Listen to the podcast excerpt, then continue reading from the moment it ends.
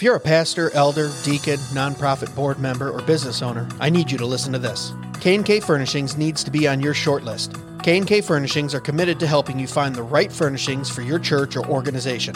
These guys specialize in quality worship seating, welcome centers, cafes, nurseries, classrooms, as well as stage and podium furnishings.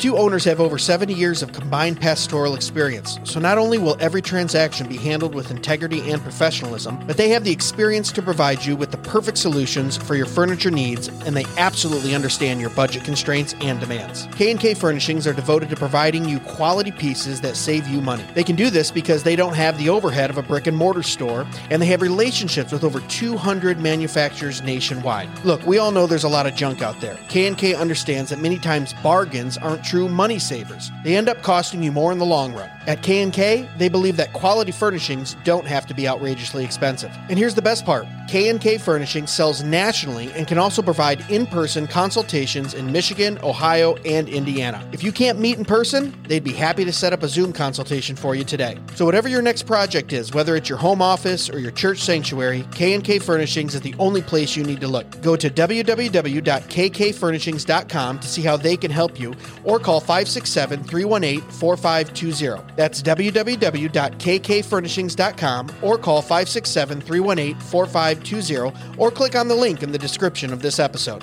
K&K Furnishings, furnishing business, education, worship, and hospitality for the glory of God.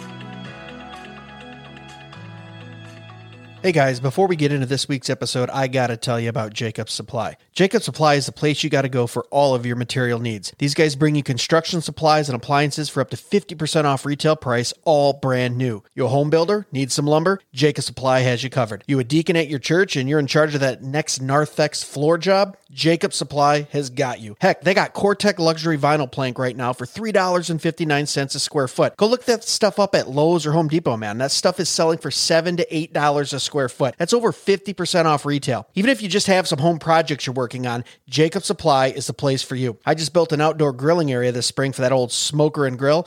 Guess where I got the metal roof, lumber, and screws? Yeah, that's right, Jacob Supply. Looking for a fridge, stove, washer, dryer? They got them all, and their name brand Samsung, Bosch, Frigidaire, all 20, 30, 40% off retail. Brand new and ready for you. Located in Temperance, Michigan, it's worth it to stop by even if you're a few hours away. And remember, Jacob Supply can ship products nationally too. So even if you're out of state, you got to check them out. Follow them on Facebook at Jacob Supply or call them direct at 734 224 0978. That's 734 224 0978. Remember, Jacob Supply, quality building materials at wholesale prices. And now, on to the show. Hey guys, welcome back to another Dead Men Walking Short, where we take a subject and talk about it for a few minutes. Today we're going to talk about what did the founding fathers actually think about the Second Amendment. There has been a lot of talk about the Second Amendment over the past few years, especially the past few weeks, and I've seen a lot of misquotes and misinterpretations of letters from the founding fathers. So I'm just going to read you in this short some of the quotes directly from the founding fathers and let you decide how they felt about the Second Amendment. What country can preserve its liberties if their rulers are not warned from time to time that their people preserve the spirit of resistance? Let them take arms. Thomas Jefferson, letter to William Stephen Smith, son in law of John Adams, December 20th, 1787. To disarm the people is the most effectual way to enslave them. George Mason, referencing advice given to the British Parliament by Pennsylvania Governor Sir William Keith, June 14, 1788. The Constitution of most of our states and of the United States assert that all power is inherent to the people, that they may exercise it by themselves, that it is their right and duty to be at all times armed. Thomas Jefferson, letter to John Cartwright, June 5th, 1824. Before a standing army can rule, the people must be disarmed. As they are in almost every country in Europe, the supreme power in America cannot enforce unjust laws by the sword, because the whole body of the people are armed and constitute a force superior to any band of regular troops. Noah Webster, An Examination of the Leading Principles of the Federal Constitution, October 10, 1787. The right of the people to keep and bear arms shall not be infringed. A well regulated militia, composed of the body of the people trained to arms, is the best and most natural defense of a free country. James Madison, Annals of Congress, 434, June 8, 1789. A militia, when properly formed, are in fact the people themselves, and include, according to the past and general usage of the states, all men capable of bearing arms.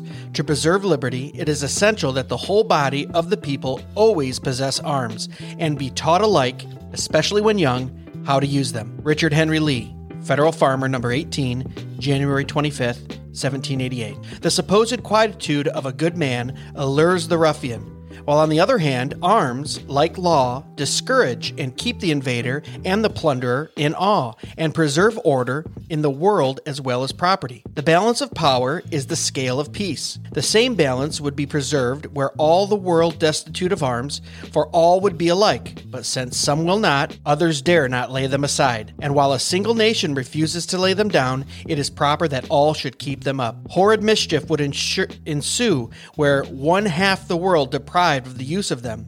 For while ambition have a place in the heart of man, the weak will become a prey to the strong. The history of every age and nation establishes these truths and facts need but little argument when they prove themselves. Thomas Paine, Thoughts on a Defensive War in Pennsylvania Magazine, July 1775. I ask, who are the militia? They consist now of the whole people, except a few public officers. George Mason, an address to the Virginia Ratifying Convention on June 4, 1788. This may be considered as the true palladium of liberty. The right of self defense is the first law of nature. In most governments, it has been the study of rulers to confine this right within the narrowest limits possible. Whenever standing armies are kept up, and the right of the people to keep and bear arms is, under any color or pretext whatsoever, prohibited, liberty, if not already annihilated, is on the brink of destruction. St. George Tucker, Blackstone's Commentaries on the Laws of England, 1803. The Constitution shall never be construed to prevent the people of the United States who are peaceable citizens from keeping their own arms. Samuel Adams, Massachusetts Ratifying Convention, 1788. And we'll close out with a quote from Patrick Henry on the speech to the Virginia Ratifying Convention, June 5th, 1778, one of my favorites. Guard with jealous attention the public liberty. Suspect everyone who approaches that jewel. Unfortunately, nothing will preserve it but downright force. Whenever you give up that force, you are ruined. The great object is that every man be armed. Everyone who is able might have a gun. Guys, thanks so much for listening to another Dead Men Walking Short. As always, we appreciate you listening, and as always, God bless.